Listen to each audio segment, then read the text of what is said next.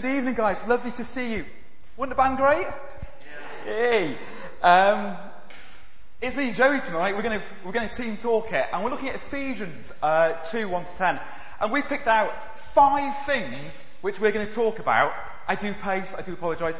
Um, we're going to talk about five things, um, and the aim is that every one of you here takes one of those on today, because if we're really blunt about it, there's no point you guys coming to church just to be entertained, because there are other ways of being entertained. Um, there's pretty good TV on a Sunday night. Um, the whole idea is that you come here and you leave later and you're changed. That is so important, otherwise we're wasting our time.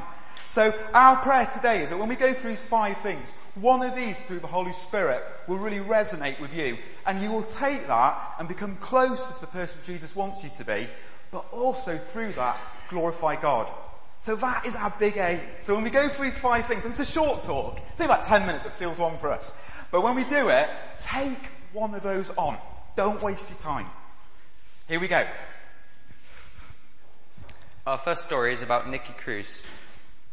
Nicky was born in Puerto Rico where he was raised by his parents. They were followers of a cult called spiritualism and mentally abused their son, calling him the son of Satan.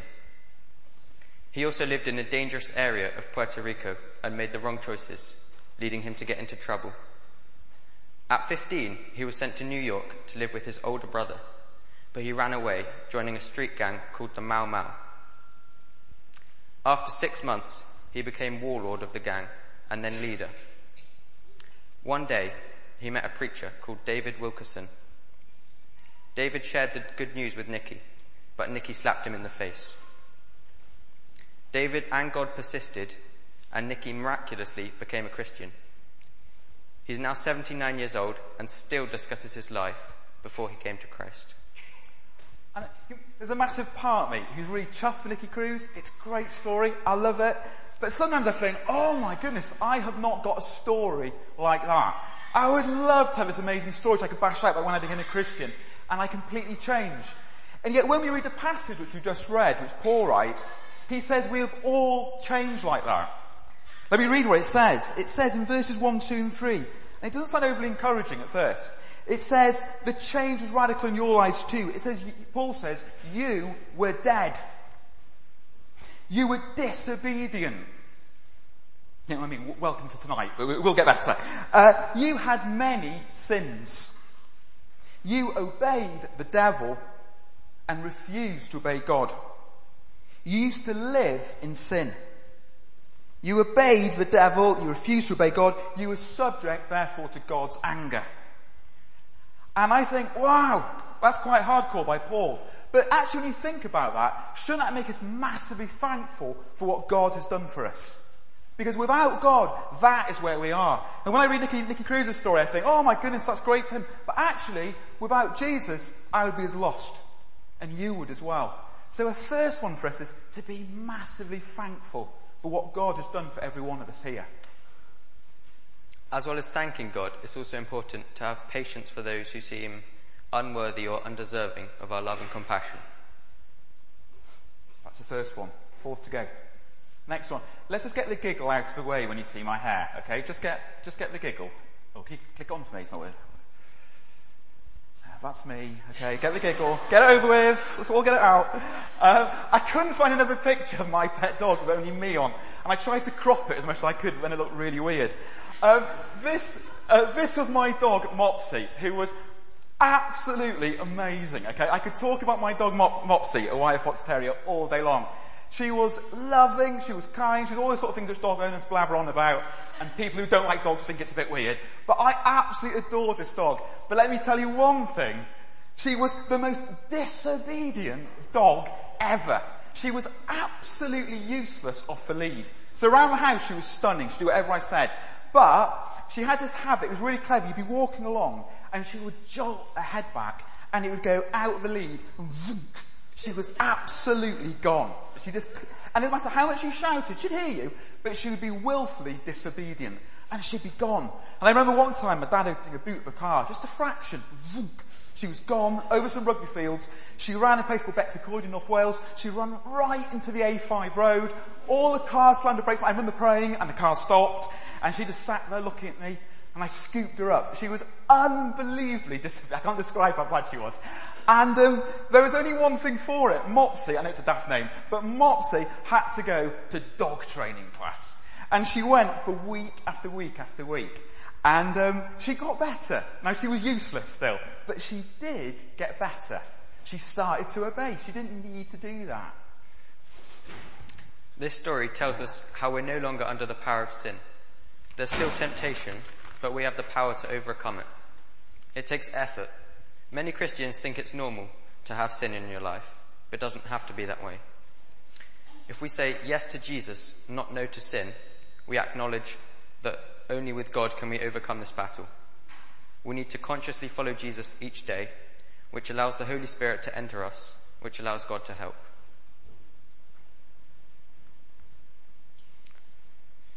This is the Mount Morgan gold mine, once the largest in the world. At its peak, it produced 260 tons of gold, literally a gold mine for the owners. However, the original landowner lived in incredible poverty on its surface. They had no idea of the wealth waiting to be tapped into underneath. Many Christians can be in a very similar situation. We can be very, very similar where we struggle away with things and we don't take hold of all the riches God has given you and me if Jesus is the Lord of our life. I just listed a few of them. These are some of the things, if you're following Jesus, you can claim hold of these. You can actually take these. Grace, which means that God's giving you something you don't deserve. Grace, He was giving you forgiveness. He's giving you strength.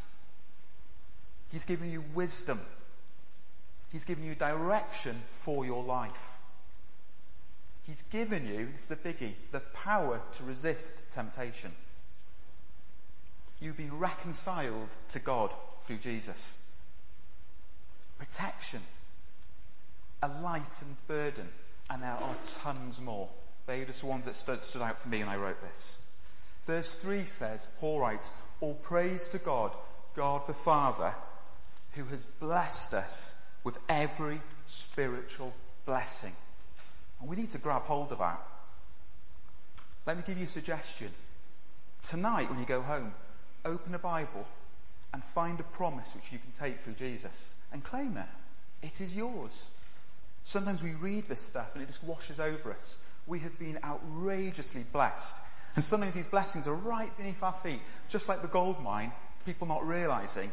And if Jesus is the Lord of your life, you can take those. He has promised you them. He doesn't let us down.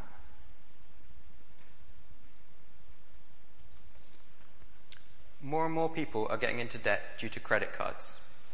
They're doing something called flipping, where they transfer the debt to a new credit card with a good introductory offer. They pay back the minimum they have to, but they never pay off the debt. They just move it around. And I wonder, can we do this with our Christian lives? We feel guilty when we make mistakes, or we start thinking about the past and thinking about we're condemned, etc. We start worrying about our own failures in our life. So what we do is we start thinking, we'll try harder. We'll try harder. Somehow we'll pay God back. And of course the bad news is that we can't pay God back. The debt is too big. And yet Jesus has paid the price. Imagine getting a present and you say, fantastic, that is amazing. How much do I owe you? That is weird. Imagine someone gives you a present, you crack open your wallet. I mean, it's just crazy. And that is what it's like Jesus has died and taken it for us. And we just need to say, thank you so much. We need to take hold of that. We do not need to live in condemnation.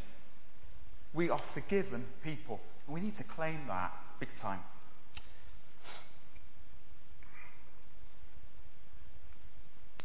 This is a picture called The Scream, painted by an artist called Munch. It shows a Norwegian landscape and a panic, panic attack that Munch once had, the anguish of modern life. It's been a source of inspiration even though it was painted over 100 years ago. But of course, some people won't recognize it as a masterpiece.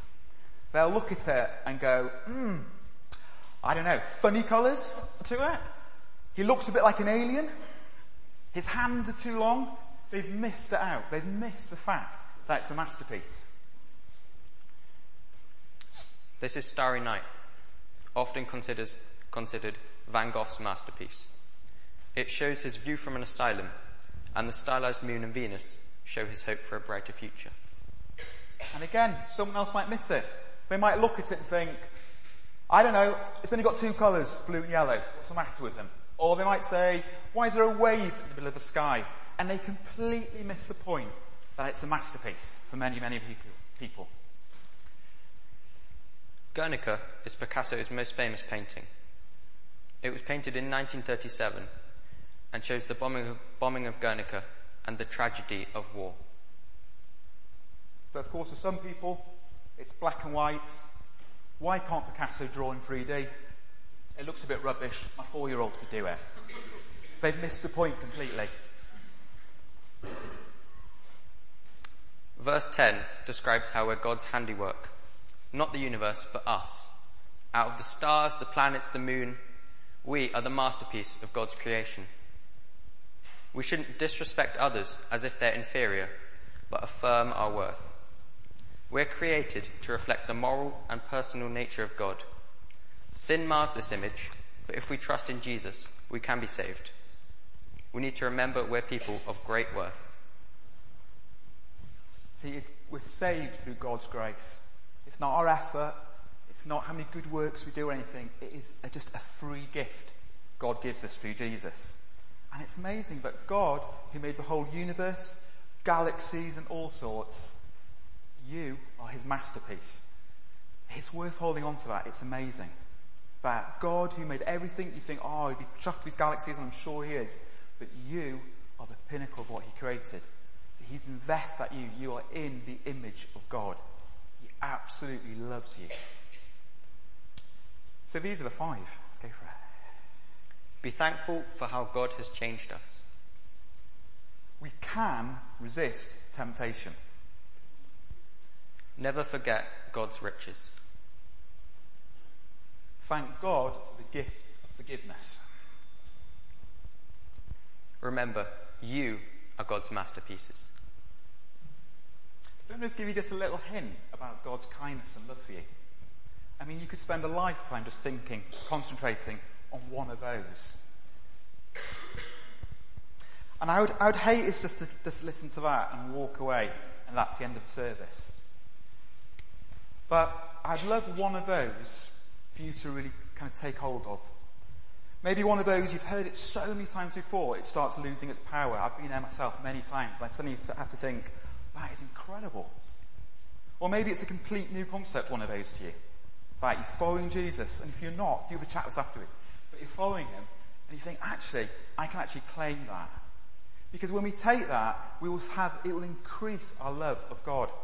And we will naturally feel compelled to start sharing them with others. Because we have those, and people who don't know Christ don't. But the offer is for everybody. So for 30 seconds, what I'm going to ask you to do is just in your, just in your heart for a second, just pray and say, Holy Spirit, which one of those do I really need to take hold of? Just for 30 seconds, all of us. Let's just do that for a sec, please. Just, just to finish off, I would just say again, don't waste the last 40 minutes, okay? Because if you, if you just let that go, you might as well stay at home. It sounds really rude, but you might have, might have. Rather, grab hold of one of those and reflect on it. Think about it this coming week. Be thankful to God for, uh, for, what, for what He's done. And feel compelled to share in some way that with other people who don't yet know Jesus.